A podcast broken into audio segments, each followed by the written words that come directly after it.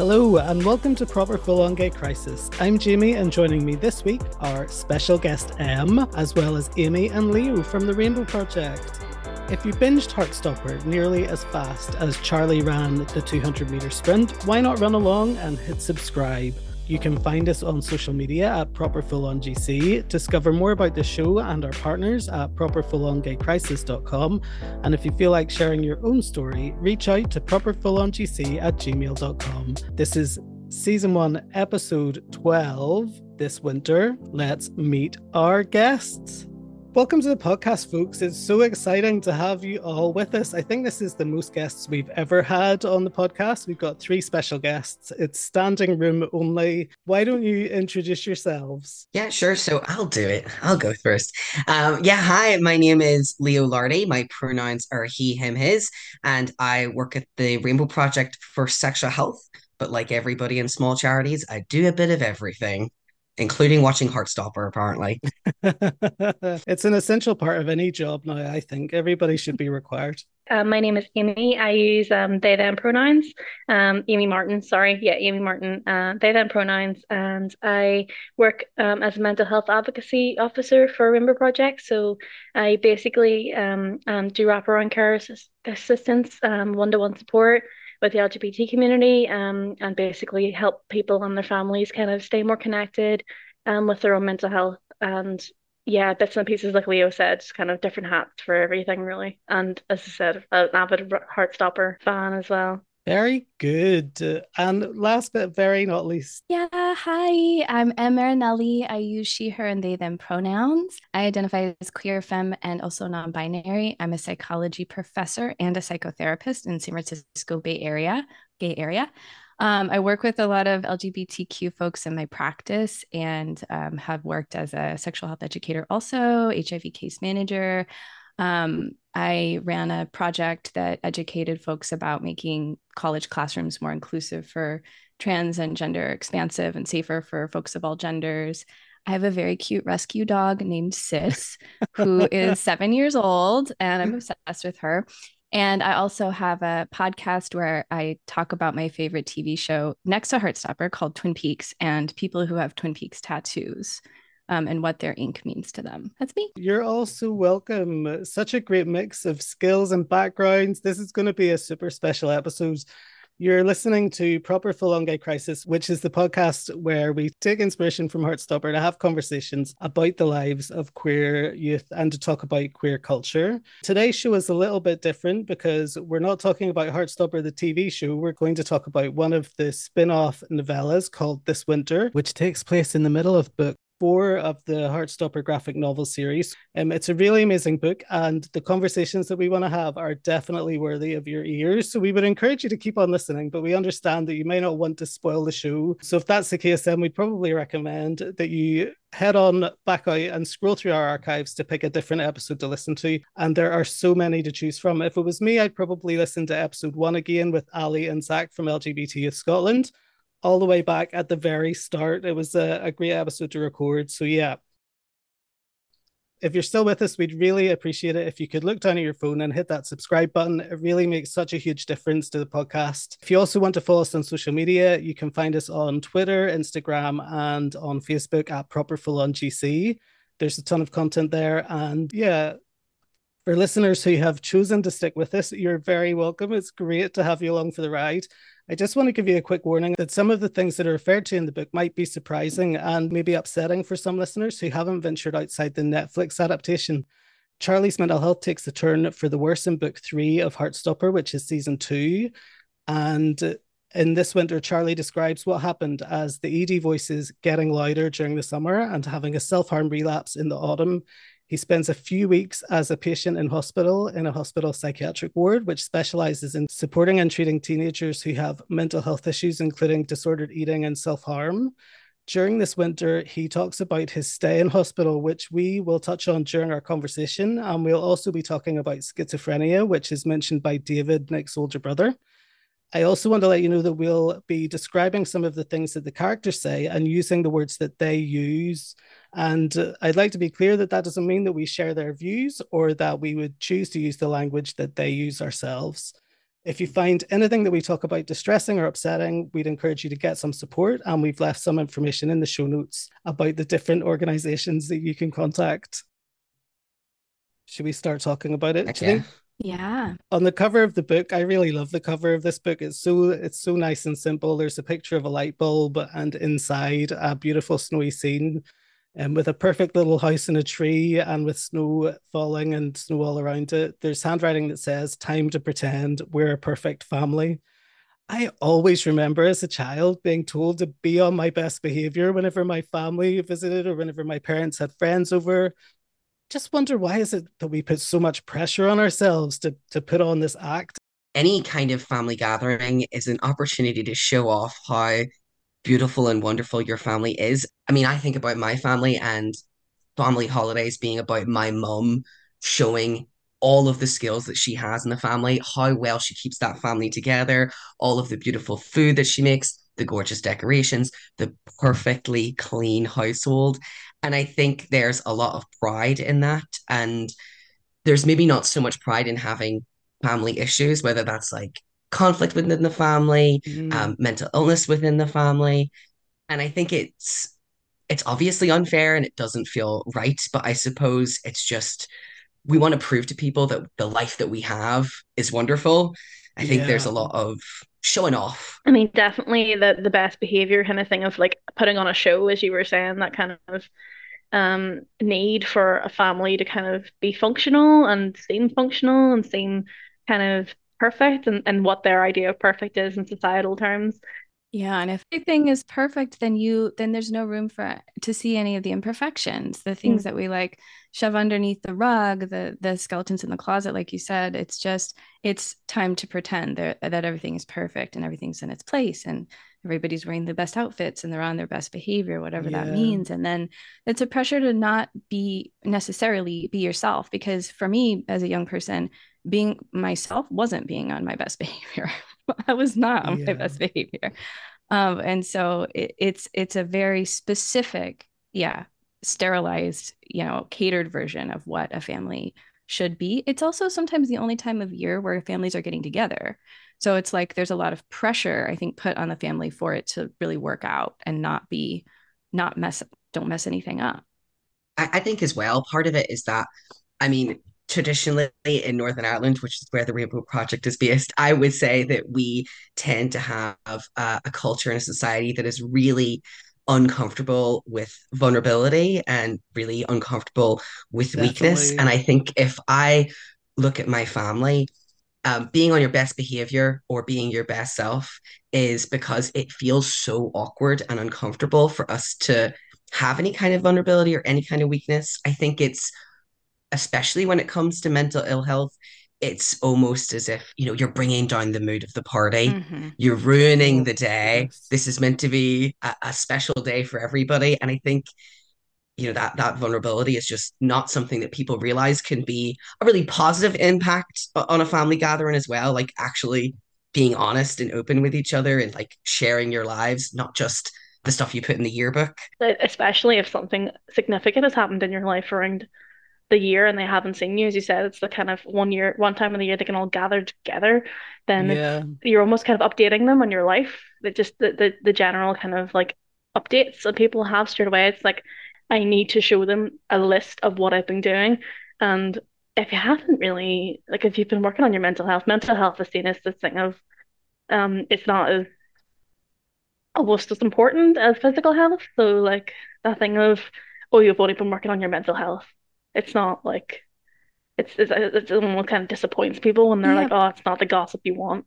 People don't want to hear that, right? They want to hear like, mm. how, what grades have you been getting in school? Like how you know what how many extracurricular activities have you been doing? Not like, oh, I've actually been going to therapy and that's been really working out, mom. Thanks for asking, or whatever. Like Aunt so and so, you know, that's that's the you know that's what's not talked about oftentimes mm. in a mm. lot of families. Why do you think it makes people feel awkward to talk about mental health? I don't think that we have the, the practice with it, quite honestly. I think that if I think about how my parents were raised, um, it was very different than how I was raised. I imagine my my nephew will be raised very differently again. I think that previously, you know, mental health wasn't something that was discussed, but also I think that there's that kind of stiff upper lip that we kind of expect from people that by talking about something that we are exacerbating it when actually sometimes it's like you know releasing the poison like venting the steam and getting it back yeah. to your normal pressure gauge yeah, I think growing up for me in Oklahoma, like I don't even remember the words mental health being talked about. Like I think it was like your emotional something or psychological but like those two words even put together in the same uh, to think about that as a form of my health it wasn't until later in life that that was even utilized and so uh, but now it's i think a lot more you know in a previous podcast episode jamie one of your guests was talking about language being more usualized and yeah, i feel like right. this is another time and place for that language to be more usualized and i think it is now way more so than like when i was younger this winter takes place a few weeks after Charlie comes home from his day in hospital. It splits the day up into three different perspectives. So the first part of the day is told from Tori's perspective, the middle part from Charlie's perspective, and then later in the day from Oliver's perspective. Charlie's dad calls Christmas Day the Spring Family Christmas, and it seems like a really huge event with grandparents from both sides of the family and various aunts, uncles, and cousins that all spend the day at Charlie's house it just seems totally enormous. Like when I was a kid, we didn't have Christmases like this. There must be at least 15 or 16 people coming to Charlie's house for Christmas dinner. It seems a bit mad. So stressful. My family Christmas would have been like five people tops. Like yeah. I, I think four now. So eh, the idea of having any more than 10 people in a room is terrifying to me. oh yeah. I mean it's it's, it's the thing I think of with like a Catholic upbringing in in in Ireland especially your all your family comes. Like I remember, like the house we're living in now currently is my grandmother's house, and I remember this place maybe being fifty people deep at some point, and just no room, no standing room. Um, literally there would be three tables kind of pulled around, and it was just a gathering of people. And it would have been the only time you would have seen each other, and there would have been music and laughing, and and all the kids kind of showed off their toys and things like that. Well, I, I was an only child and had also really small gatherings for Christmas, but secret about, about, me, not so secret secret, is that I love Christmas. I love it. And not for like any religious reason or even that much around traditions, but just like like the gaiety of it all and just like it's yeah. so magical and sparkly and just like to me it just i don't i don't have a negative associations with it i just have sort of I just think about it in a in like very exciting ways. I actually have a whole Christmas tattoo sleeve on my left arm that it's all just like Christmas really? things. I love it. I yes, love it. I love. So that's when I was like, this winter, yes, I love it.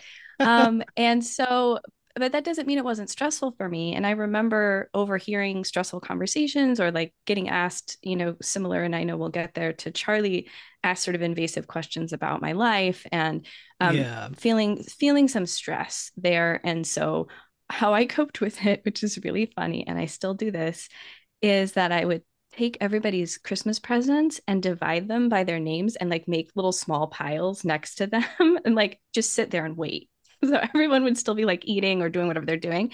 And I would just be like, in charge of the presents and I'm like okay now okay they're going to be done soon i'm just going to wait and now it's all organized it's like a very virgo moment even then when i was yeah. little so that's yeah that's how i would deal with the stress was just like let me just make piles funny funny i feel kind of a bit annoyed with Charlie's parents for creating this environment. Like he was just released from hospital. They understand that it's been a really difficult time for him over the past few months and yet they've planned this huge gathering of family at a time of year that's all about typically is all about sharing food and it must just have felt very intimidating for him.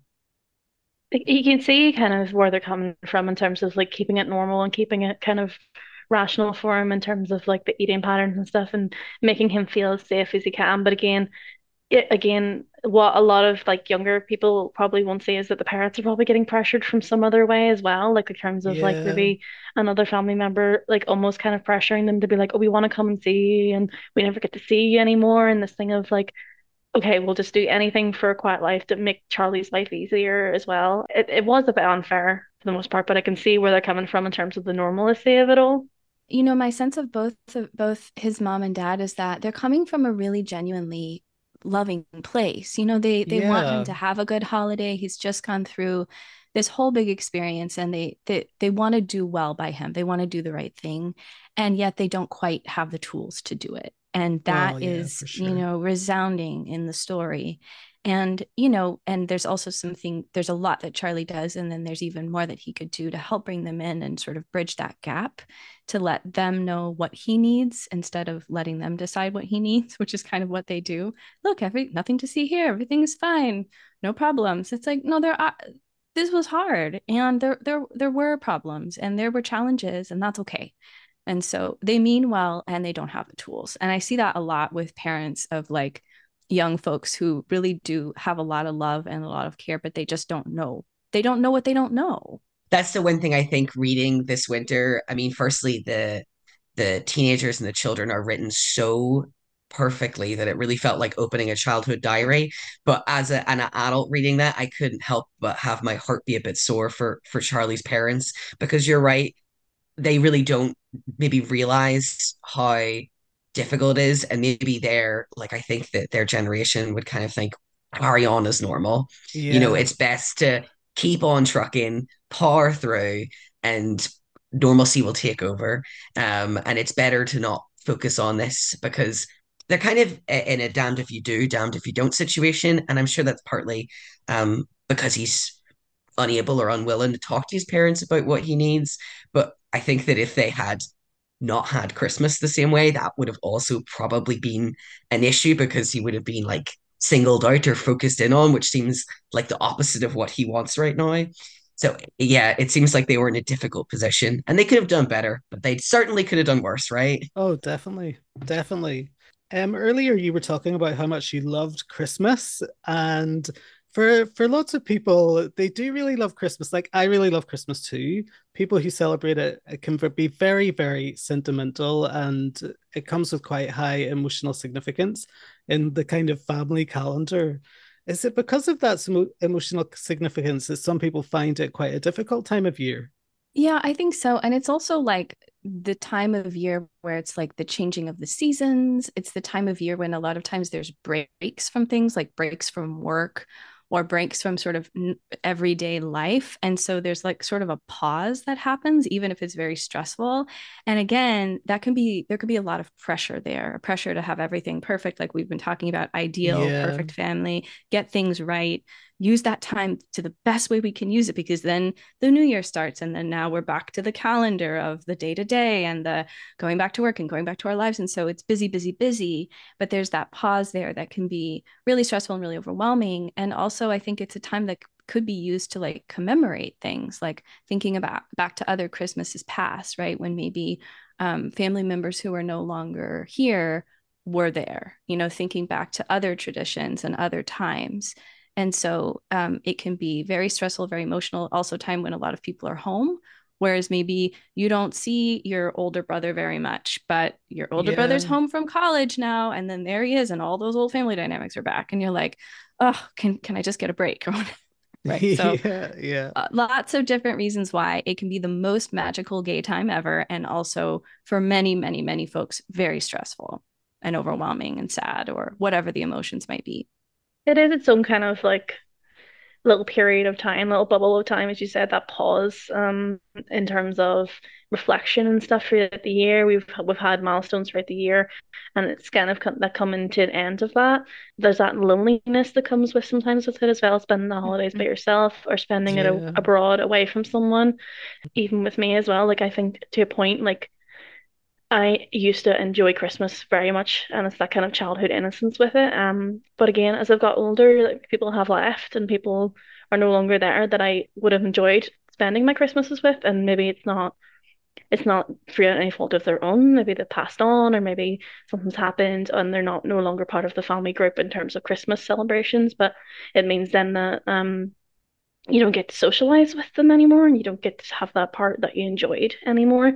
Um, but again, I can see the magicalness of Christmas, and I still remember the magicalness of Christmas and that innocence of Christmas for me, and love spending time with my family. But again, I actually enjoy a bit of both, like chosen family and found family. So it's that thing of like um the chosen family and then the, the balance of it and new year's i actually enjoy new year's more because it's that kind of time between 25th and the 30th where you kind of don't have anything to do and it's literally yes. like everything shut and it's that pause and it's so good because you can just sit and just chill out and just yeah, no pressure chosen family is a really important part of queer culture but not everybody's really sure what it is. How would you describe it for listeners who have come across chosen family? What what do we mean by that? Well, for me, chosen family, uh, there it's my people. It's the people that I have chosen in my life who I want to surround myself with. And especially for holidays, like now as an adult, I have like, you know, my queer family over for holidays, making new traditions and, you know, doing things really differently than I was sort of forced to do when I was a kid. So chosen family could be the people that we choose, our people, my family. It could be people from your family of origin or not. You know, it could be friends, it could be mentors, it could be like people from, you know, a church community or for me like growing up my chosen family was like my, my musical theater friends and geeks and kids and you know, it's like how gay was I? In musical theater but anyway, that you know, those were my people. And so that's how i i talk about it is like it's my people that i choose. Um i think for for me chosen family is an opportunity to have bonds with people that maybe you'd like to have in your own family but just aren't possible.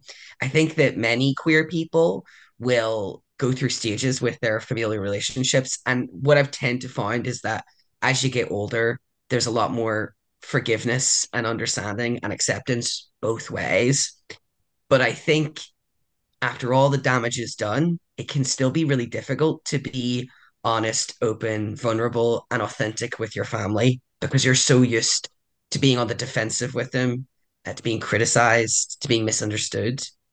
And even at my best efforts to, to be open with people, it feels uncomfortable and difficult. For me, my chosen family are the people that I can be completely a hundred percent myself with. Mm-hmm. Um, they can they can call me out on my nonsense. They can tell me to buck up and cheer up. They can get me to giggle and to laugh, and I care about them as much as you know my my blood family. Like they are a part of my heart and a part of me. And I think chosen family is about people who make you feel at one with yourself, who make you feel at home, even if you're not at home. Oh, that's so sweet. Yeah, it is. It's it's it's so true. He's so poetic. You can tell he's a comedy writer. he's not like this all the time. Um, but yeah, no. Um, you do have a heart, Leo. Oh my God. Um, we just realized there. Um, no, in terms of support and stuff, like I mean, chosen family in general is to me is getting that support that you mightn't necessarily get from um familial kind of blood family. It's that kind of like intellectual family um, and heart family in terms of like someone who gets you completely, who gets your, who takes you warts and all in terms of like will help and with you through things thick and thin, or just knows you on a better scale than it could be like your that your mom and your dad know you. Like I know I have a mom friend who's like my mom basically, and like in terms of work patterns as well, I have a work mom, um, and things like that, where it's like that thing of like you you, you relate to people, and we like to put people in little boxes and things as well, and it's that thing of like we have our family who we can't really choose because they're obviously like we're born and we have that generational kind of DNA ingrained in us. We also have that thing of people who we want to be, as, as Leo said, part of our family who want to be, we want to connect with and we want to have as a kind of sibling or like a, a sister from another mister kind of thing of, or a brother from another mother, that kind of thing of like, it's someone who you really connect with and someone who you can unabashedly just be yourself with, who you can call out and who you can just be be with. Definitely definitely. I read in a New York Post article, it came out around the end of um, November, I think, about food and how huge a role food plays in family traditions, particularly around the holidays. I think it was something like 83% of Americans say that food is just a huge part of how they celebrate with their families. It must just make it incredibly difficult for people that, that have eating disorders. Why are traditions around food and eating and family so such a big deal? Like, why is it that food is associated with these holiday celebrations? Personally, I think it's just the winter. We like to hibernate. We like to kind of gather food and kind of get and kind of get as much as we can into us, um, so we can just kind of like sleep and not do as much. And again, I've seen it in, in for personal things with my partner. Like she's a vegetarian and the, the the kind of limited food choices that she even has um around our dinner table around Christmas time, like it's that kind of thing of like, oh, you're not eating normally. Um, when she's made a conscious decision that she wants to eat this way, and it's no one's decision but hers, but for some reason she gets singled out for it every year. It's a normalcy of just eating what's put in front of you.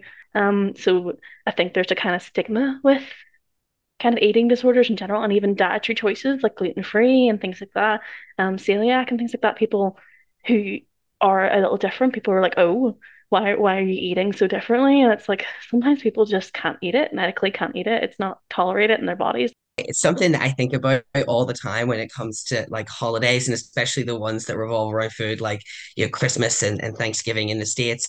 Something I think makes those holidays uniquely different difficult for people with eating disorders, but as well people with body image issues, is the amount of rife fat phobia that goes on.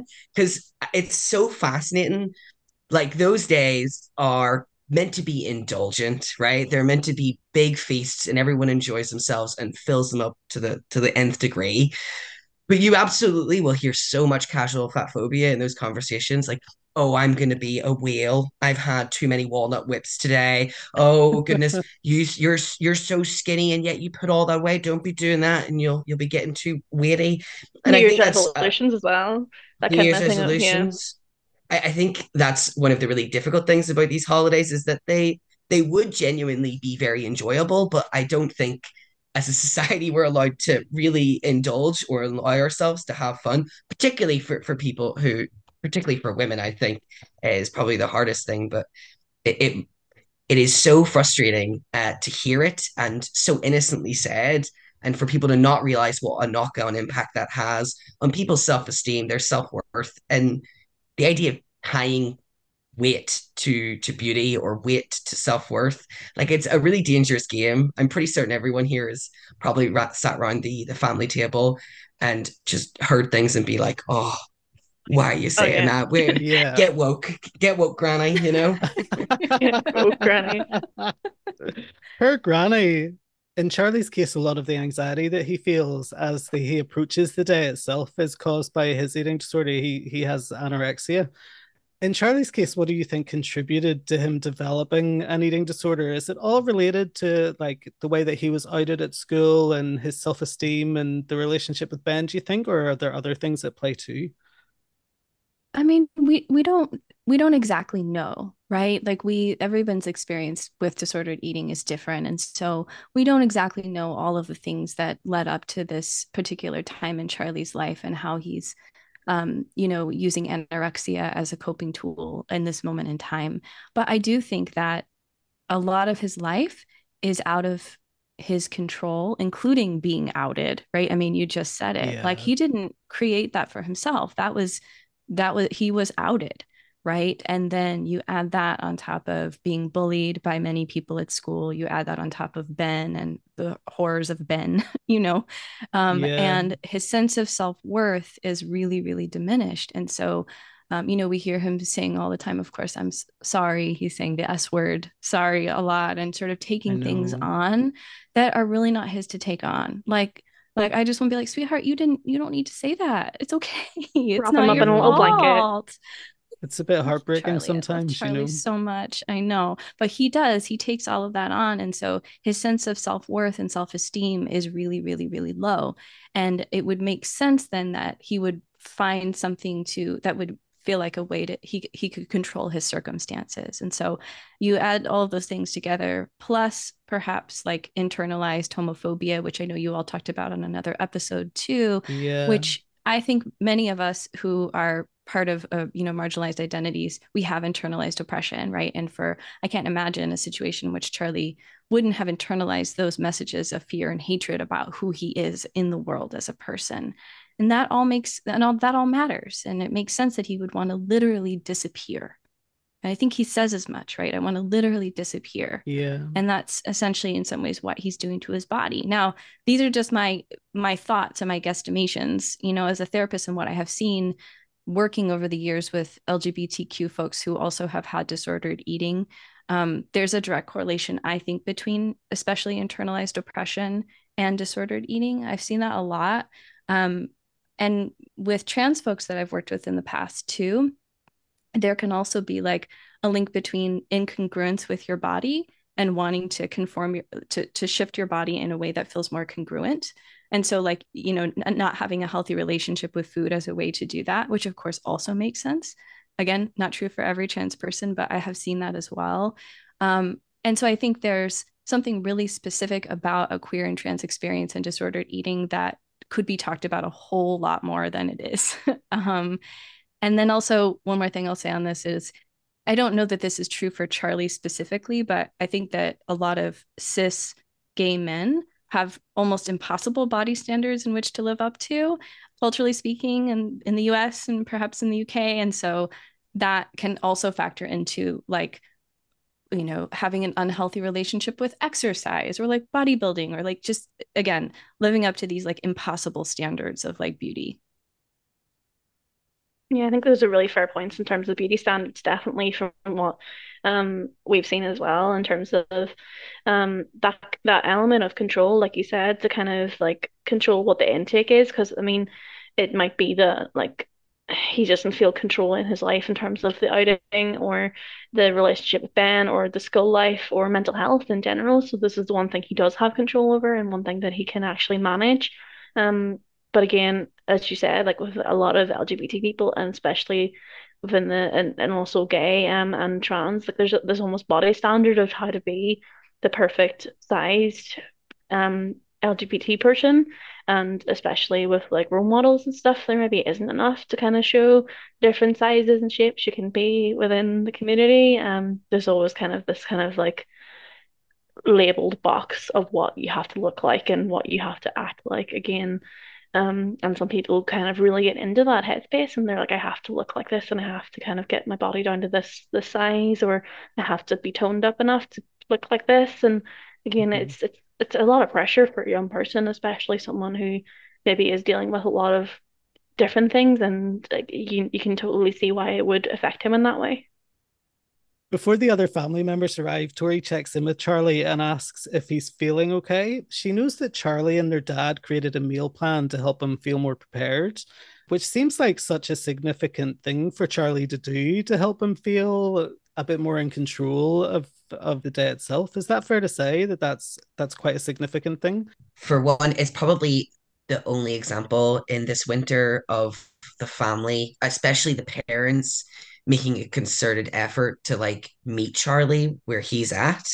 So obviously he's got quite a good relationship with his dad and he maybe can what's the best way to put this? He can maybe do difficult things with Charlie in the way that his mom can't.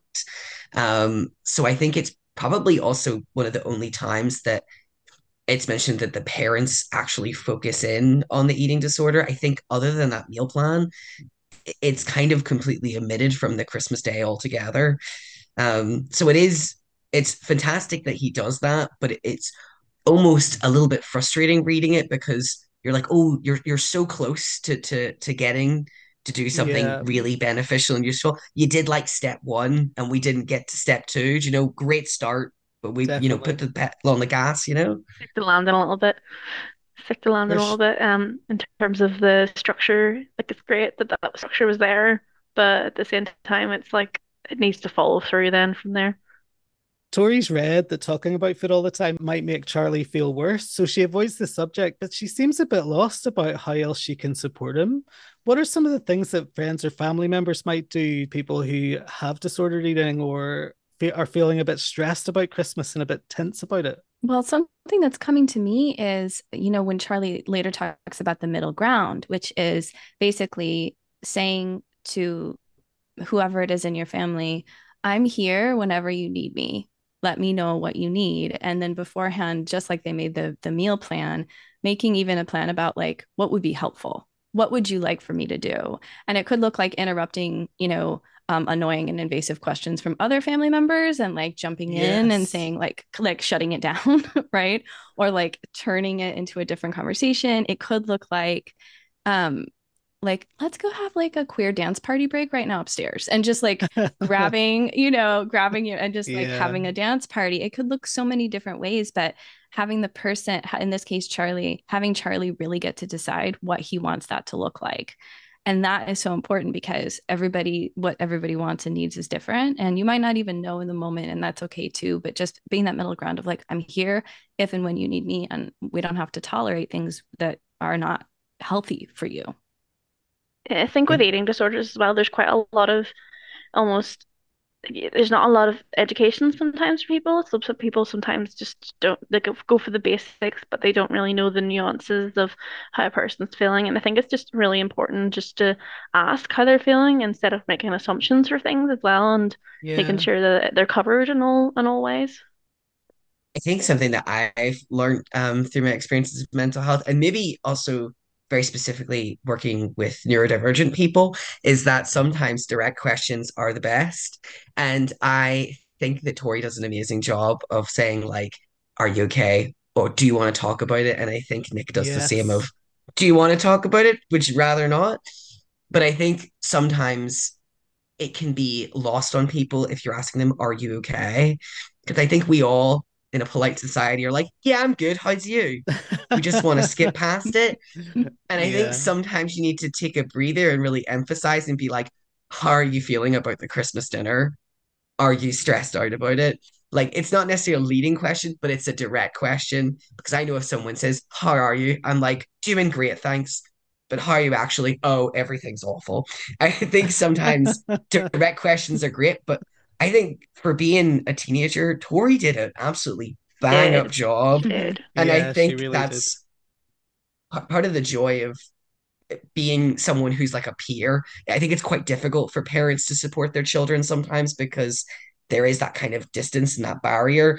But with your your siblings or people your own age or your friends, they're much more comfortable. And I think oftentimes we're less defensive about letting them in because mm. we don't feel like we're going to get criticized.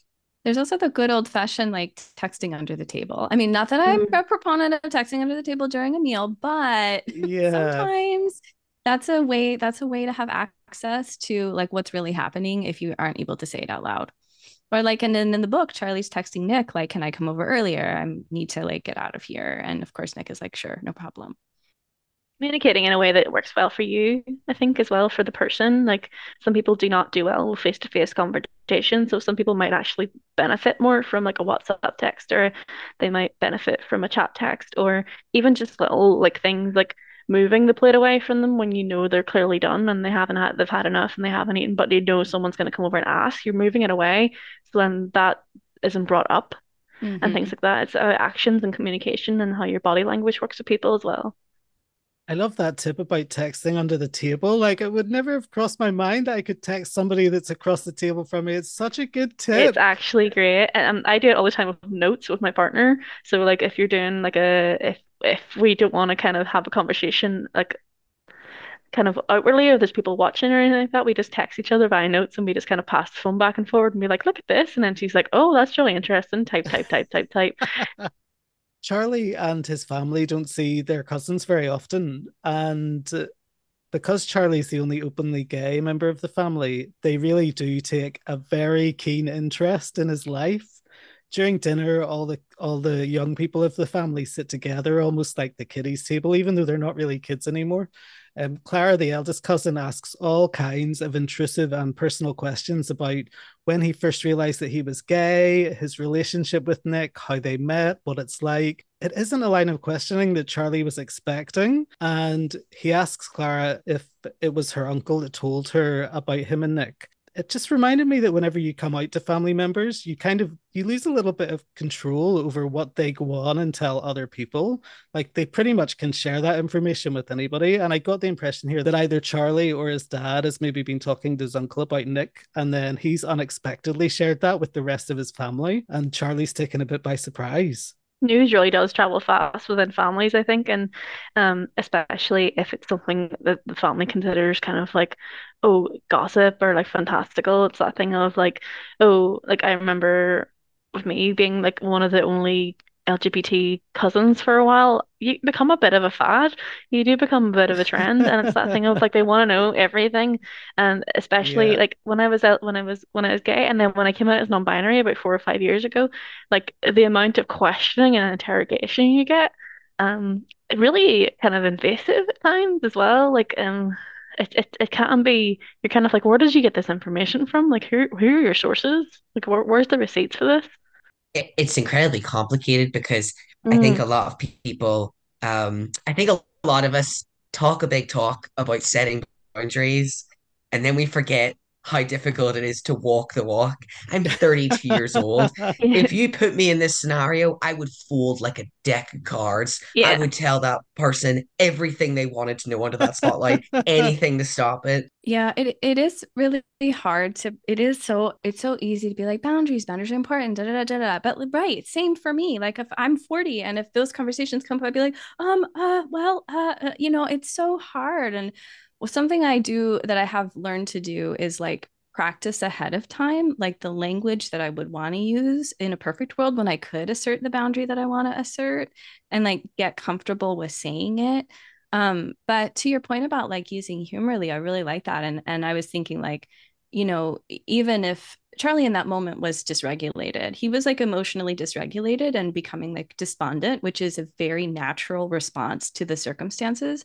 But if he was a bit more resourced, he could even his cousin is somebody who I think he probably has like a okay relationship with. Like she's not asking invasive questions to be mean or to be um, like That's her heart isn't coming from a good place. Like she's just genuinely like curious. And you know, I could imagine even something like like let's talk later and I'll spill the tea, but like grandma's like right over there. So shh, you know, something like that's just really light about it. Like so it's like I it's not that I don't ever want to say anything about my love life to you, but like grandma's right there. Like, no, like Definitely. privacy, right? Like something that is just like a little bit lighter. So it's so it's not as like boundaries don't have to be so intense.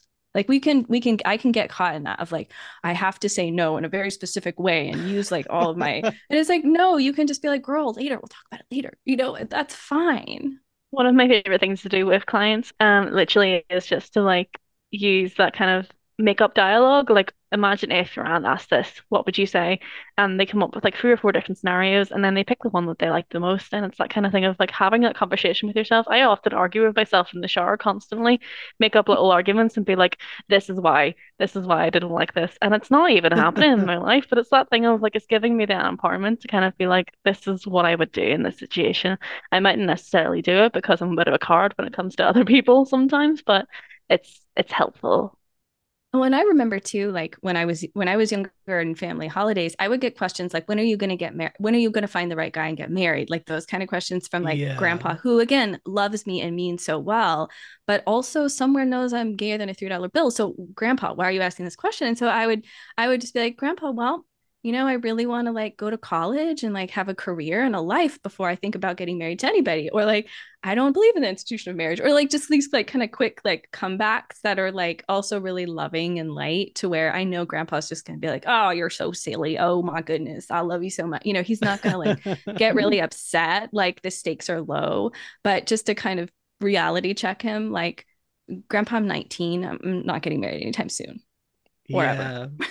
For sure.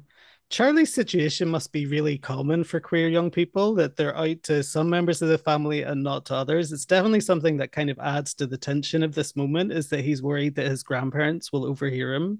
It must be quite difficult to manage those kind of situations when you get together in these big family gatherings and have to think about like who who is it that knows and who doesn't and how do you control that and manage it? You almost need the guest list of who knows and who doesn't, um, so you know who to avoid and who not to. I remember like I, I'm I'm a transgender man, and I remember uh, there was a while in which pretty much everyone in my life knew that I was trans except for my mom and my dad. Um, and having friends over, um, having colleagues over, it was a preparation thing of like, you call me by the wrong name today, you call me by the wrong pronouns, I will forgive you. We have to do this. And I think maybe Charlie didn't get that option of like going to the secret family WhatsApp and saying, do not talk about this with uh, granny or granda. That's We so can text true. under the table hmm but it, it's I think what Em said is really right about like redirecting the conversation or just saying we can talk about this later. You know, being really fast on the button of like, oh nope, later in the secret cool area. You know, yeah, for sure. He doesn't get much of a break after dinner when his aunt and uncle and cousins from different families all gather in the living room together. Tori describes their uncle as being big on gossip and big on talking about deep things, and he really doesn't disappoint in this moment in the book. he starts to ask Charlie about his stay in hospital, commenting that he can't imagine what Christmas in a place like that would be like. And by this stage, Charlie's absolutely in the center of attention. Everybody in the room is focusing on him. All of his cousins are looking at him, and the full focus of the conversation is directed in in his way. It just feels so inappropriate that he's put in this place. I think uh, his his mom and dad should have definitely been prepped for that one. I think that that is a, a failure. Uh, one of their failures of the Christmas party was not setting some ground rules, some boundaries with yes. the other family members. I think it's fair to ask questions, but a little bit of like mental health 101 would have been really fantastic. Let's not talk about the you know let's not talk about our perceptions of the mental health unit. Let's not ask charlie about what it was like in the mental health unit. Let's ask him you know how he was and how he's doing. I think that that makes me really angry because i think that i know that it should be common sense, but the fact that it isn't drives me insane. It's always the uncle. That's what makes it so relatable as well. It's always the aunt or uncle or someone who is kind of not connected quite with the family, and you're kind of like, "Shut up! Don't yeah. say that." Um, there's just no, there's, there's no uh, structure put in there for Charlie at all in terms of like what to say and what not to say to him. I think it's a free for all, and it's that kind of thing of just to let him swim with the sharks a little bit. And there's been no kind of life Pope put in place. Not There's no raft for that boy at all. Definitely. It's one of those moments again where family members feel like they're almost entitled to ask these questions and push the boundaries of what would otherwise be totally unacceptable. Charlie tells him that the ward got decorated at Christmas and a lot of his stay was really helpful. Later in the book, he writes that spending a few weeks in the psych ward sounds like the most horrific thing to some people, but it was it was exactly what he needed. Sometimes it feels like things are improving when it comes to talking about mental health and talking about mental health issues and our experiences, but there really is a long way to go in challenging some of these stereotypes and some of the barriers that exist in terms of being able to openly communicate about how we feel and about the things that we're going through. Yeah, absolutely. And I think that young people are actually doing a tremendous job of moving this forward. I think young folks are like talking about mental health and again using the language usualizing language around mental health and wellness in ways that I certainly didn't have growing up and um and part of that happens in this winter when when Charlie talks about his stay in in the mental hospital and a couple of times it's mentioned that it's not always true that people have positive experiences in in hospital in inpatient hospitals and that's absolutely the case. There are horrific stories of people being mistreated of not getting the care that they need of trans folks that i know who haven't gotten access to the trans healthcare that they needed while they were staying in mental health hospitals. And at the same time i know so many people including young folks who have had who who literally have had their lives saved and charlie says that right? Like he's like it's, uh, he says it's changed yeah. it saved my life. By being able to get away from the day to day for a minute and go somewhere where you're really just focusing on one thing which is you right? And what makes you feel well and getting tools that you are not going to just get at school or at home or whatever getting tools to help manage something that's really a negative coping pattern, which for him is is disordered eating. Um, and his mental health around his disordered eating, certainly anxiety and depression. We, we we see that with him too, right? So he could just so he does that and he does it, and he's at a place where it works for him, which is fantastic. And you're going to get group settings where that's going to be the case and you get tools to manage it. And he gets a therapist, which makes me so happy. And a therapist who he loves named Jeff. Yeah. And he talks about Jeff. We don't see. Jeff in this winter, which I'm so bummed about. I'm like, can there just be, Alice, if you're listening, can there just be like a little novella with Jeff and Charlie? Starring Jeff, yeah. Side quest. That's why I want that so bad. But anyway, but but he finds Jeff and he he really takes in what Jeff says and the messages that Jeff, the things that Jeff helps him with, and he carries it with him even when he's not in the hospital anymore. So I just, you know, hope that we we can think about in uh, in hospital experiences and even intensive outpatient where you're kind of going in and then you go back home that's called outpatient where you go in and then you return back home that those things can actually be really really really wonderful and really really helpful.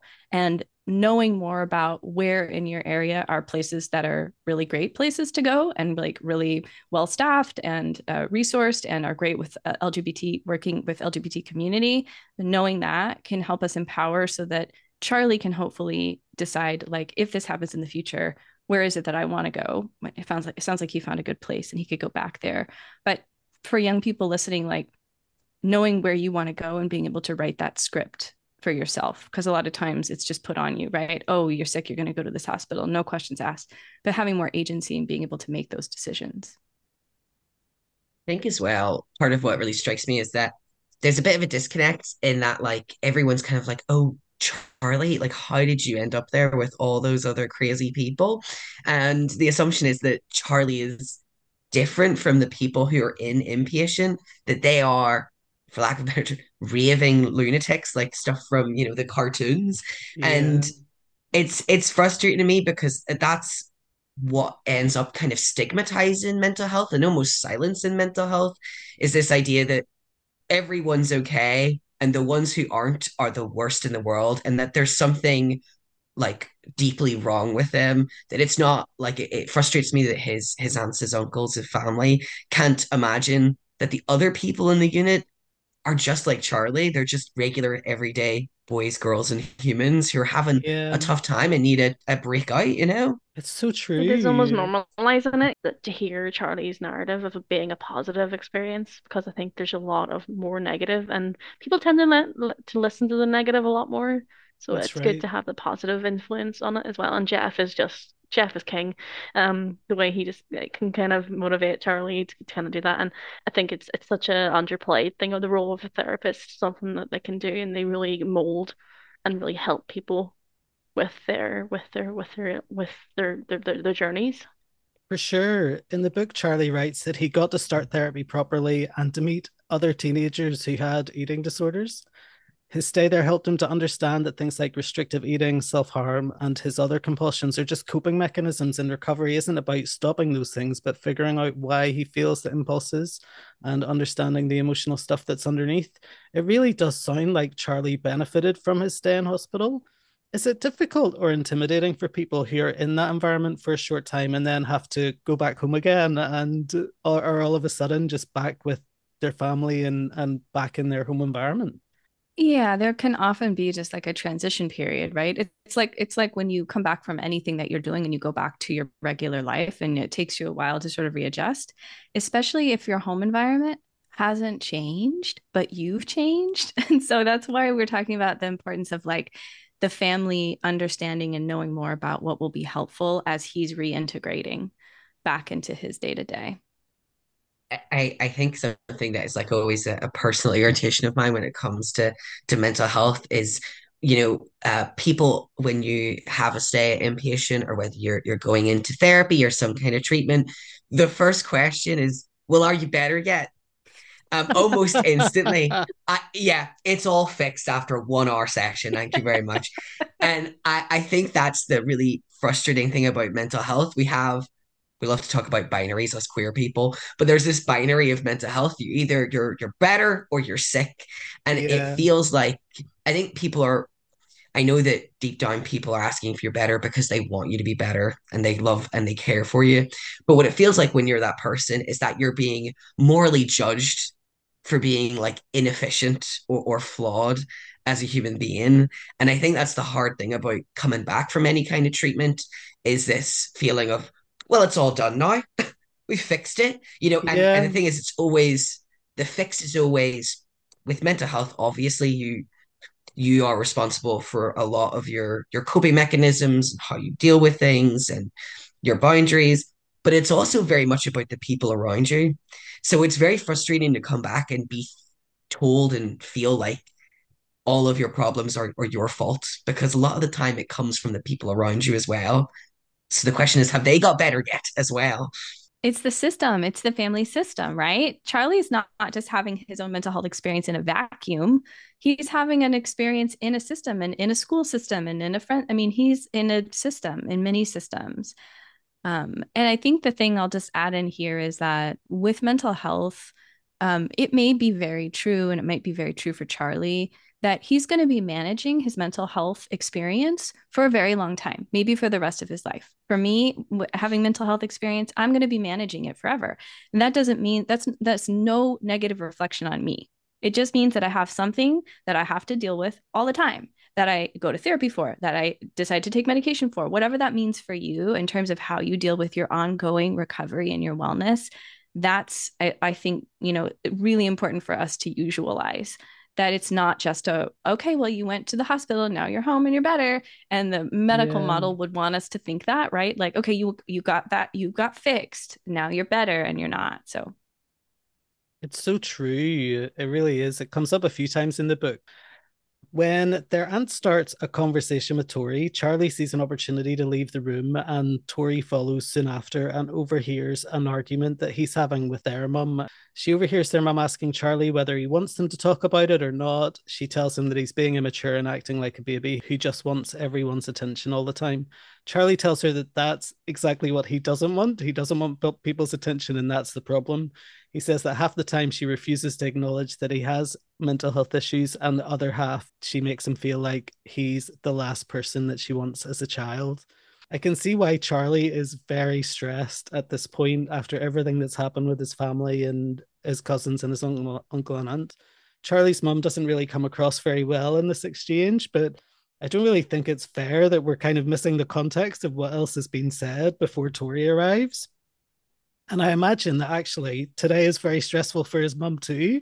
She has 16 people in the house that she's trying to entertain and, and look after between her and her husband. Um, but yeah, it definitely comes across that they need to communicate a bit better. That's one of the most frustrating things about mums, mums in general, and trying to talk to people about your mental health. I think that so often, you know, at the end of the day, Charlie is like a teenager who has had a really difficult couple of months and is in a very, very stressful situation. And I think in that moment, he's trying to do his best to communicate his needs to his mom. He's trying to address the issue. He's already agitated, and so is his mom. And even on the most calmest of exchanges, parents can be quite defensive and critical when you sort of mention that you're not doing well or that they're not doing enough to support you because that is hurtful to them whether it's true or not that that is hurtful to them because they feel like they failed like that's all they want to do as yeah. a parent is look after you and i think it's just one of those situations of charlie came at it really hot-headed. His mom also having a very stressful day. People said things in the heat of the moment that they would they will hopefully take back at the end of the book. But it, it's just it, that's a frustrating thing about having conversations about mental health. They never happen like they you want them to. You always imagine you know coming with a speech to your mum and your mum embracing you with a hug and it all being perfect and better when the reality is that that's very unlikely to happen. Um i'm glad that they were like as awful it is to have an argument with your mom I do think that sometimes having a blow up is better than nothing at all. I think a lot of us, I think playing happy families is worse than having a blow up with your mom at Christmas because a blow up often means that you're going to actually address what happened. And yeah. also, it is a way to reconnect that love, you know, when you're like, I'm sorry I yelled at you. I'm sorry, I didn't mean those things. It, it reminds you of that connection, that love, and you get to see it for what it really is instead of thinking, she just wants me here because I'm her son and we have to be the perfect family today. I mean, Charlie and his mom, they're very deep thinkers. You can both tell they're very, very similar. The apple doesn't fall from the far from the tree in terms of like the the later in the book, and we get like a bit of one time with like Oliver and the, the mom, and it's that kind of thing of you can see that the, the the intention was there. It was maybe just the tone and the language that wasn't the correct thing to use because again, it comes across that she's been dismissive of his mental illness and belittle on it when yeah. it is probably one of the hardest experiences he's had in a while, and he's he's had a a real tough time of it. And the last thing you want is your mom to kind of be like, dismissing that um because obviously he's he's looking at that form of support. We we love the support of our parents and we want to be nurtured. Um but I think it's again it's the tone and as Leo said coming out hot and heavy ready for a fight into someone else who's ready for a fight. Christmas bring, brings the worst out in people in terms of tension because there's so much stress and so much happening so much planning so much stressors. And as I said a upgo blow up is healthy. Um again, it's just the timing of things, and again, it's just been the worst time for it to happen. But at the end of the day, it's it's led to a good thing because they've actually kind of hit the nail on the head in terms of the problem. Like Charlie doesn't know how to communicate, and his mum doesn't know how to communicate with him, so they both end up just kind of yelling at each other. Yeah, the, the main kind of of it. Yeah. Sometimes it's easy to forget the parents kind of come along in this journey too. That you know, in different parts of the book, Tori comments that her mum and her dad don't really like to talk openly about Charlie's um, eating disorder. And it just it makes me wonder what kind of support they're getting. You know, it's really important that parents seek out support and advice as well to help them manage how they feel about what's happening. Therapy. Therapy. Okay. go to therapy. Go to therapy. Therapy. Like at the at the Rainbow Project, one of our most common phone calls is is from parents whose children, whether they're my age, you know, 32 year old children or 14 year old children who have just come out as trans or non-binary and the parents are in a state of utter panic. And I think a lot of the time they're actually very positive about the kids coming out or, or neutral at the very least. But the amount of emotion, uh, of grief, of confusion, of distress, of panic, of worry is just so overwhelming for them. And what's really interesting is it's all when they're talking, it's always about the child. I'm worried about the child. I'm fearful for the child. That's actually not what they're talking about. They're worried about them. They're fearful for them. They're feeling upset and irritated at themselves. And it just makes me realize how little space parents seem to take for themselves I think when we're talking about boundaries, um, I think parents could could learn a thing about having their own understanding of where their feelings start and uh, their feelings for their kids end. At what point is it their feeling, and what point is it the kid's problem? And absolutely, everyone should go to therapy. Quite frankly, um, because many of us are in therapy for the ones who won't.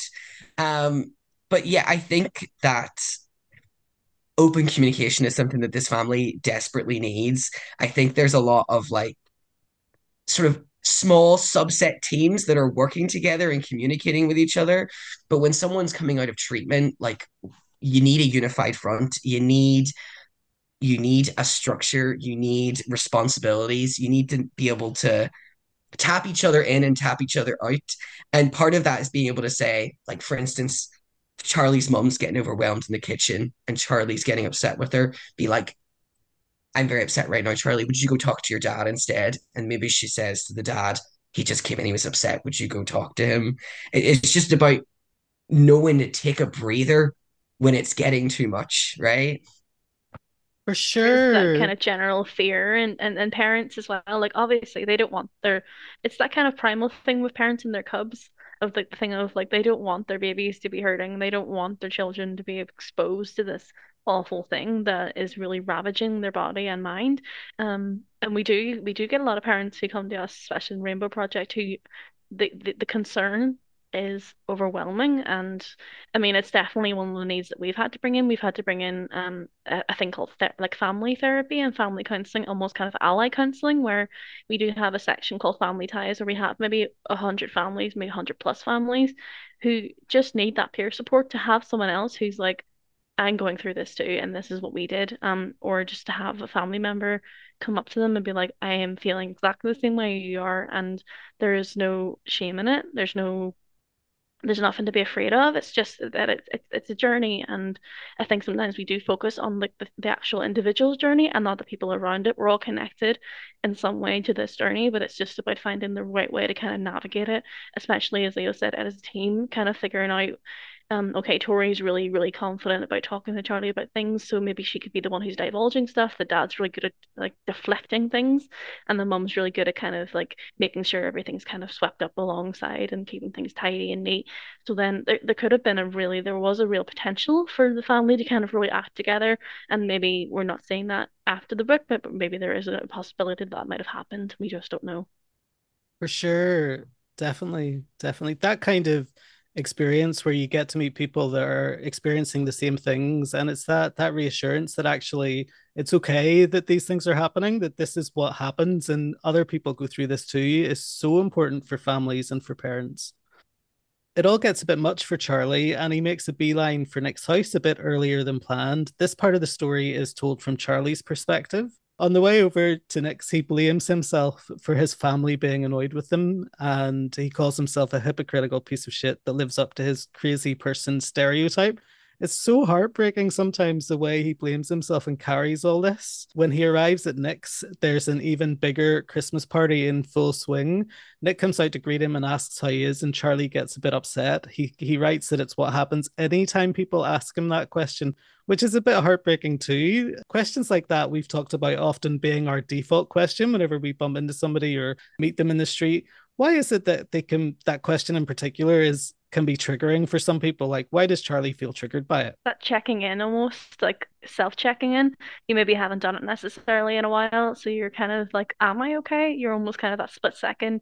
I mean, I know whenever I'm upset, the worst thing to do is literally to ask me if I'm okay or to tap me on the shoulder because it breaks me out of that.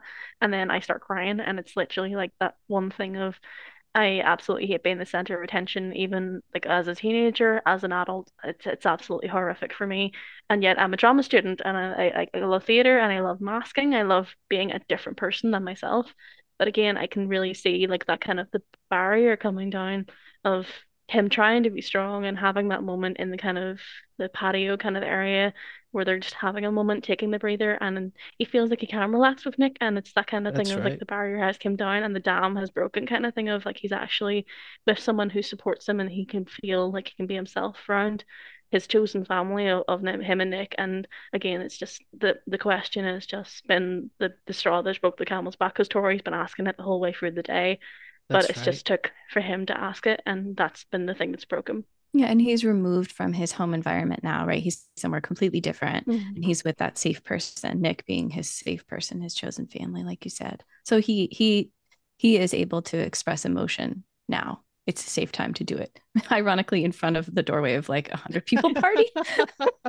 Times you just gotta do it. You just gotta do it.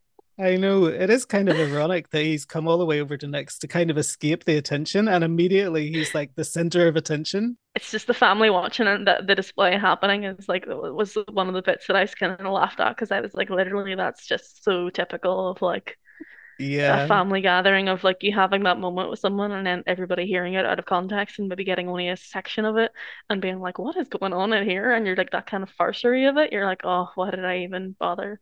It's funny. But being at Nick's is a totally different, you know, reparative experience, mm. I think, mm. in a lot of ways, because here he is in this party with all these people, which for me as an introvert would be so overwhelming. I would just be like, Can we go upstairs right away? I need to be in your room. I can't do it. but he everyone is like so welcoming and loving That's to it. him, right? They're like, no like, one knows oh, about Nick. the issues either. Like there's only maybe a chosen three, like the mom or Nick or the brother maybe that know that like this is actually happening. So again, it's that kind of being in a room where people don't recognize that that, that there's something wrong and you can be mm-hmm.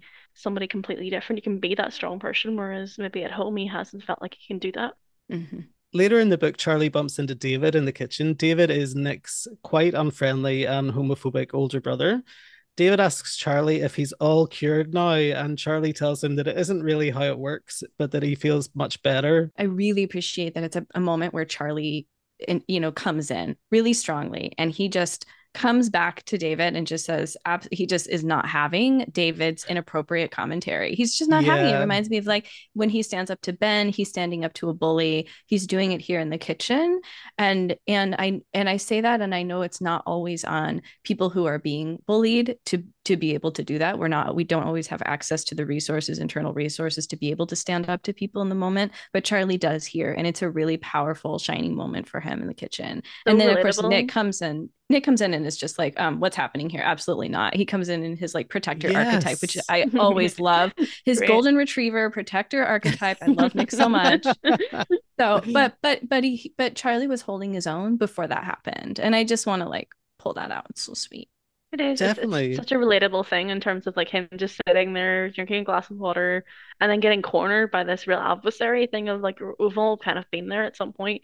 I'm sure maybe not in that kind of context, but at least we've been at a, at a space where we've kind of think like we're safe and we're kind of just there and then suddenly something's just happened and you do go into that fight or flight response and he definitely chose fight. Like he chose violence that time with words and it was absolutely amazing to kind of see that happen. It's really it is. It's a great moment. It's quite empowering. I wonder if the family dynamic played into uh, it a little bit here too, where mm. he feels much better able to stand up to somebody like David, who's an outsider, whereas his uncle, whenever his uncle was questioning him, like uh, mm-hmm. earlier on at his at his home, you know, maybe we don't feel like we're able to stand up to those people who are often seen as trusted adults in a situation. They're people that we're taught to respect. Again, it's that thing of him being kind of like he's had that sitting in his head, probably like what to say, and hasn't been able to necessarily say it to the uncle, but a complete stranger who he doesn't necessarily yeah. like, he can just go at it and have it all sitting there. And here's the receipts, and here's everything that I know about this subject. Definitely. It doesn't matter. Yeah, it's fair to say that the conversation that David starts is very inappropriate. He goes on to ask Charlie what it's like in a mental hospital. He's super interested because he's just watched a documentary on schizophrenia and he tells Charlie that all that talking to yourself and stuff is awful and that people had to be locked up to stop them from hurting themselves. Charlie explains that he doesn't have schizophrenia and that documentaries like that are designed to horrify the viewer and sensationalize mental health issues, particularly less socially acceptable issues like schizophrenia. It's so badass that he's saying that, right? It's so badass. I'm like, go, Charlie. Thank you. He's like using this as an educational moment and also just not having David. I love it. It is. It's really he's good. Absolutely right. One of those key things of like, I think we've all had that thing where if you get bullied or picked on or misunderstood for something that belongs to you, you shrink in yourself. But when someone picks on somebody else, you're like, absolutely no, that is not okay. And I think that that's another, like, Charlie absolutely has that strength in him. He just needs to find it for himself as well, I think. Yeah, and again, it's that special subject of like mental illness that he probably knows a lot about now because he's been through it. He knows that he's going to get maybe chucked under the same brush of somebody else who maybe has a similar illness or someone who the all-encompassing kind of mental illness that scary word of like what what this the stereotypical person is. So he's probably went and did his research and kind of went like okay i've got my, my facts and figures and i know exactly what to talk about here. Yeah and just like again usualizing that you know some people have mental health experiences that can look like hearing voices or like, like you know and some people have mental health experience that can look like um you know anxiety or depression or challenges with eating or whatever like it's all part of uh, different different people's stories and experiences and not one is any worse or better than the other. We're all just having experiences and we all need and deserve to have support with those experiences if they're not working for us right? And i think that's such a huge huge message here. It's like schizophrenia is is a you know a, a severe mental health experience and can be really um, challenging for people to live and exist in a world that doesn't support people with schizophrenia. But it doesn't mean that it's like the end all be all worst thing and it can't be treated and worked with. It absolutely can. Well, definitely. I love that you said that. David goes on to say a few other things, and before Charlie can respond, Nick arrives back and is really angry with David, as you said earlier, Em, and he takes Charlie away to a quiet place, and Charlie writes that he's talked to Geoff, his therapist, about unhelpful people like David. And when people when people know you have mental health issues, they either completely ignore it or treat you like you're strange, scary, or fascinating. People don't mm-hmm. tend to be good at the middle ground, which he describes as just being there, helping if help is needed, and being understanding, even if you don't understand everything.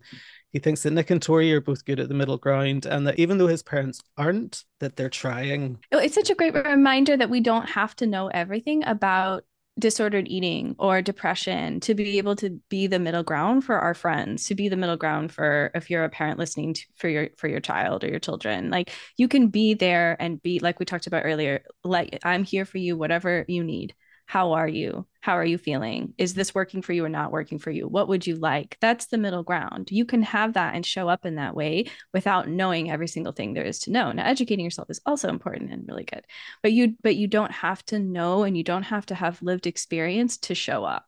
And that is like letting letting them know that you're there without going too far in either direction like without suffocating the person of like how are you? What's going yeah. on how, what's on your plate? And then too far in the other direction of like i'm just it's out of sight out of mind. We're not talking about it. There's somewhere in between which is the place that's the best place most effective place. Definitely definitely Later that evening, Charlie opens up to Nick, telling him that the day had been really hard. He's kind of put this off for a little while. Like he he didn't feel ready earlier when Nick asked, so he's put this off, and now he feels a bit safer, I guess. He writes that he knows that Nick can't fix anything, and even if he could, he shouldn't have to but that talking about everything eases the tightness in his chest. He explained that he just wanted to pretend that, that this Christmas was the same as last year, but that everybody did their best to make him feel like a liability. Nick challenges this belief, asking everyone, and Charlie acknowledges that Tori and Oliver are actually pretty good. I really love how Nick challenges Charlie's belief in that moment. It feels really important that that we challenge people's beliefs sometimes and challenge our own beliefs too. We just love Nick here, don't we? We just think Nick is fabulous. I do too. Um, definitely has a career in therapy. I think. Absolutely, or just being an amazing boyfriend, oh, yeah, perhaps. Yeah. But I, I think that it's really, um, at least my experience with mental health you know, it is absolutely good to talk about it, but sometimes it can be like a steam train running away from you. And I think it, it's the difference between venting and talking. And sometimes we go straight to venting. And when we're venting, it's the worst scenario of the situation. It may be slightly misinterpreted so that we can almost be worse off for it. Like I've had the the worst day ever. Everyone was awful to me. Everything that happened was terrible.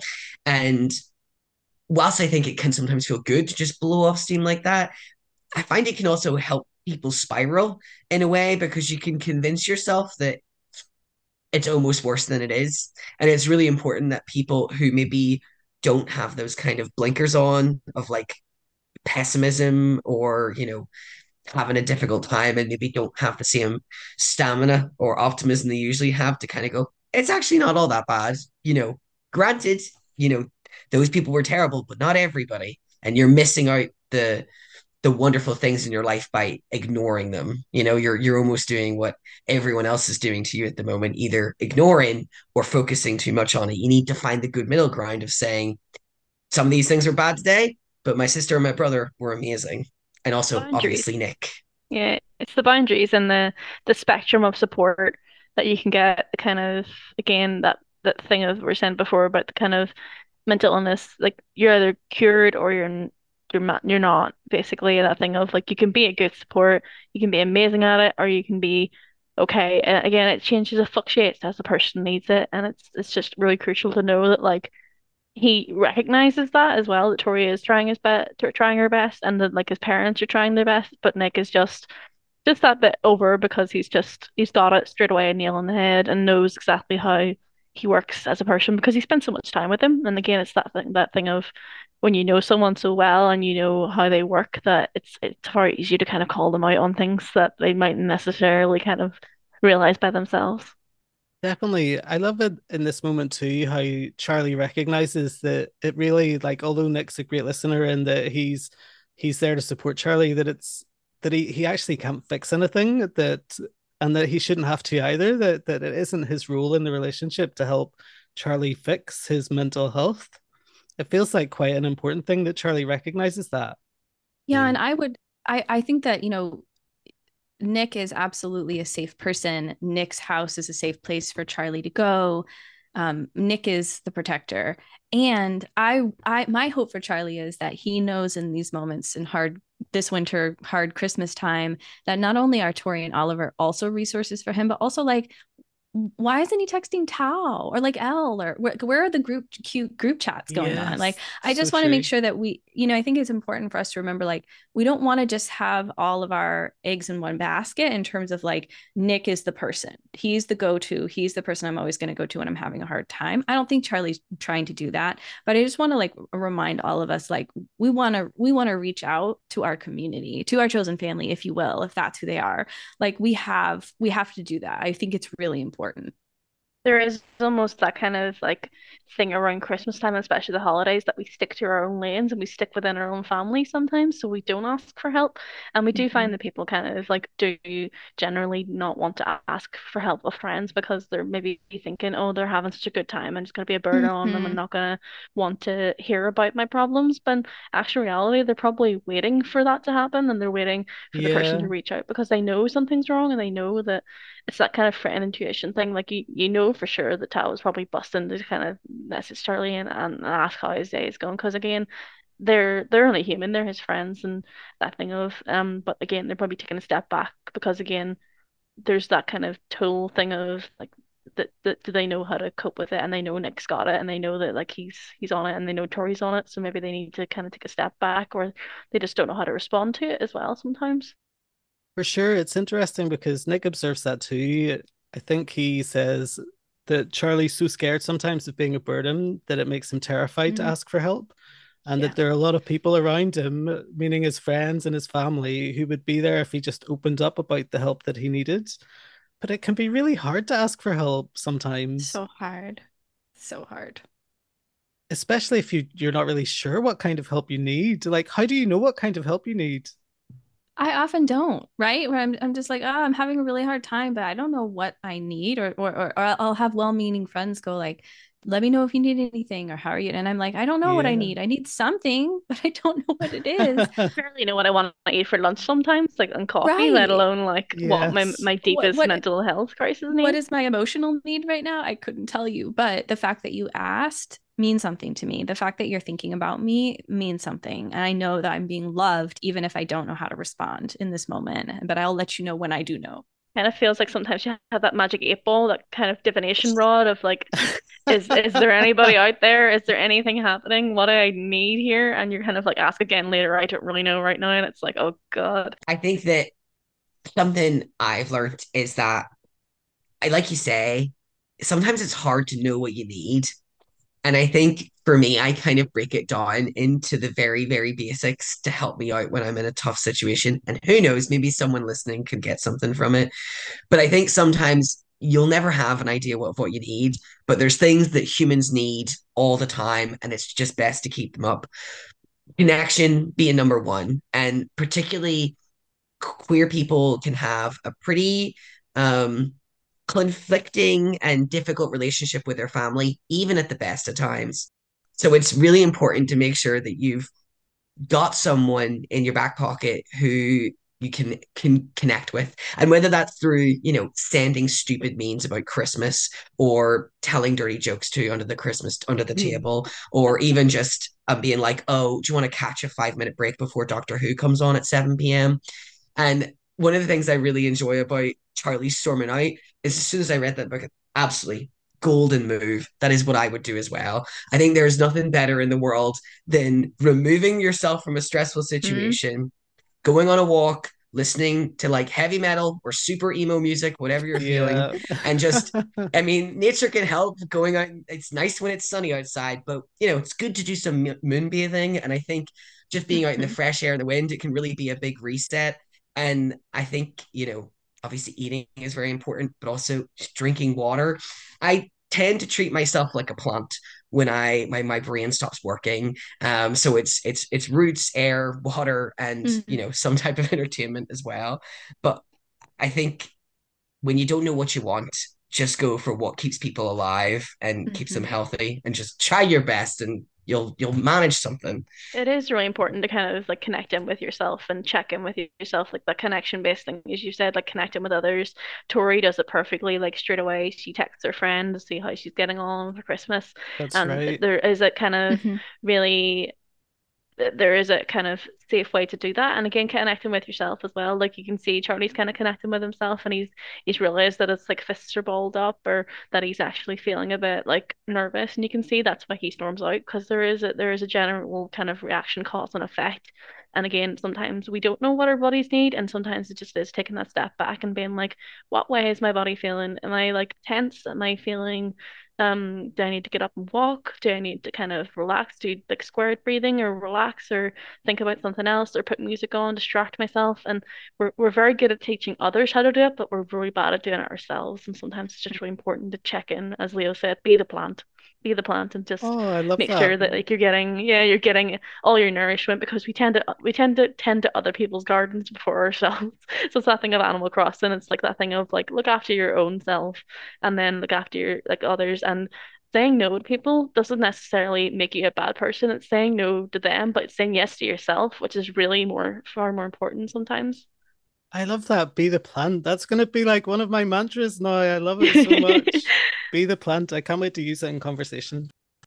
The final part of the story is told from Oliver's perspective, which is super cute. Like it's really nice. Um, back at the spring household, Oliver asks his mum if Charlie and Tori have been kidnapped. His mom tells him that Charlie was a bit upset earlier because she said some things that weren't very nice, and Charlie went to Nick's house.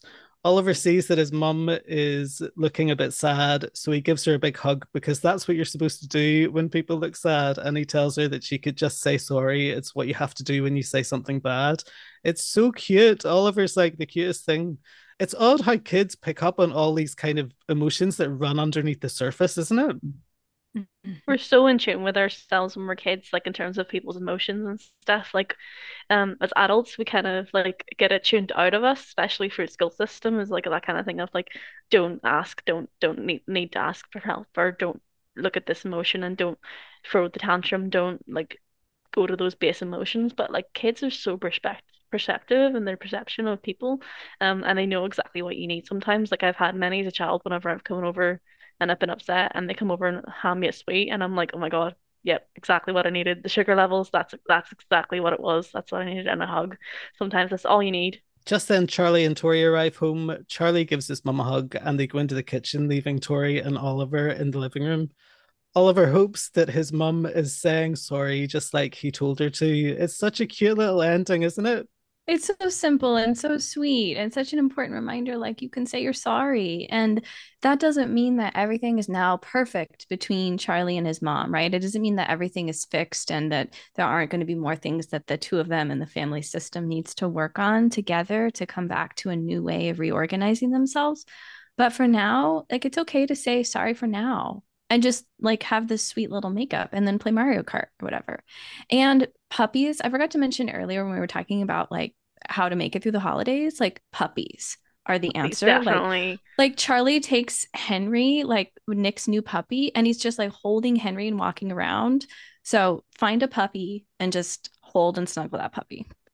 There is definitely something therapeutic about playing with animals, isn't there? Like it's really odd Yeah, how we, we get that connection, you know? It's that Mhm. kind of motion of stroking the animal. Like we we have a cat, and the first thing I do whenever I get home, if I'm really stressed, is just bundle under my arms and just hear the purrs and put my ear to her and kind of hear her breathing and things like that. There's such an emotional connection, especially with something that kind of is happy that you're home. Definitely, definitely. I have the opposite reaction with my cats. My cats are very needy and they're they're very codependent. So I wanted cats that kind of give me dirty looks from across the room, and instead they're like all over me. I swear to God. Yeah, they're like needy boyfriends. Again, it's that innocence, isn't it, of like kid, kids and animals as well. Like they're Mhm, so exactly. perceptive, Mhm. and it's such a it's such a poignant moment with Oliver kind of telling his mom what to do. Oh, it's Um, so because cute. a lot of the time, like kids are told by their parents what to do, and it's so nice to get a refreshing kind of thing of like this kid being so intuitive. And you can definitely tell he's a chip off the old block in terms of like the this this Spring household and in terms of like how in tune he is with his emotions, but just he's Yeah, better maybe at voicing it than he is necessarily than the rest of the family members are. And long may it reign. Hopefully he he rubs off on the rest of them. I think that adults, I think adults um, tend to make things more difficult than they need to be, and especially parents. I think that, you know, they feel like they have to act as if they've always got everything together. Like they're the captain of the ship and they can't show any signs of weakness or else the whole thing is sinking. And I think we often forget the importance of just like hugging people when they're sad. Hmm. You don't have to have the answers. You don't need to be able to fix it. If I tell you I'm having a rough day, please just hug me.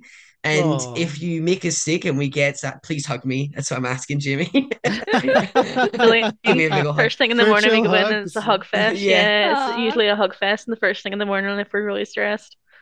But you know, uh, give me a hug if I'm feeling bad. Say sorry if you you get upset. You know, I think that we could all learn to recognize that like it's everybody's first go at being alive it's pretty complicated it's pretty messy yeah. and we're going to hurt each other and we're not always going to know what to do and i think if we just remember to be affectionate and open and apologize to one another we get along much better but yeah good kid oliver Aww. what are your top tips for surviving this winter make your own traditions. I watch Lord of the Rings extended edition mostly every year. Um, it is what makes me enjoy Christmas and um, being with my friends doing that. And it helps fill one of the void bubble days that we were talking about earlier. So yeah. make your own traditions. If yours seem fraught, difficult, or boring, make your own one up. Stay up till 2 a.m. playing video games on Christmas Eve. Make that mm-hmm. be your mm-hmm. thing. You know, come up with something new just for you. I love that. Yeah, that's such a good one, Leo. Um, I think for me, it's kind of connections. Like again, connecting with yourself, connecting with others, connecting with your community is really important. Like we we're all kind of chugging along at the minute. We're we're just out of like a really traumatic time, and I think it's just really important to kind of check in with ourselves, check in with our families and our found families and chosen families, and just be around people that you want to be around, and mm-hmm. make sure that you make a space for yourself that's for you and makes you proud and makes you feel comfortable because a lot of the time we don't tend to, and it's about managing that. Yes to all of these and also obviously puppies and pets and things that bring you joy.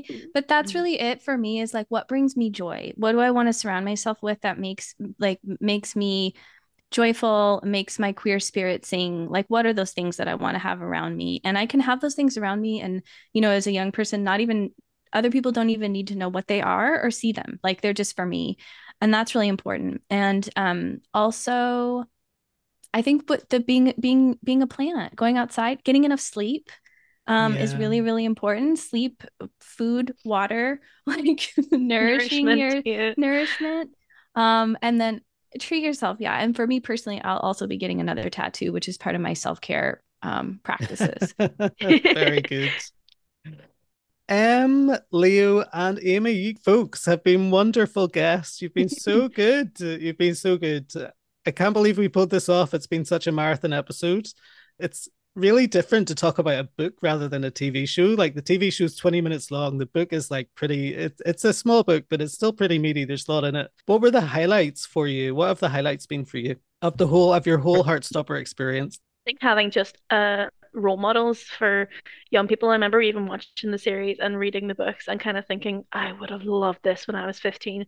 And I know like I'm in my 30s now, but like I can still relate to those characters and they're so relatable and they're so lovely. And it's just a nice little warm hug whenever you do need yeah. that kind of there's so much joy isn't there? Yeah I, I i second that. I i oh, when i watch heartstopper i cry and cry and cry just thinking i yeah. wish i had this when i was younger. And when i show it to my queer friends who are around my age they all are in the same boat. And they all also pause and say oh is something bad really bad going to happen on the next episode? And i'm like no this is just a show about you know two people falling in love and the trials and tribulations of that and it's just so wonderful to see and it does make my heart stop every single time and i've watched that show a lot of times and i will be watching it again this christmas at least yeah. once or twice or three times and i'm still looking forward to season two i can't even stand it Oh, I can't wait for season two. It's going to be so good. They just wrapped. They just wrapped. I can't wait for it to come oh, out. No.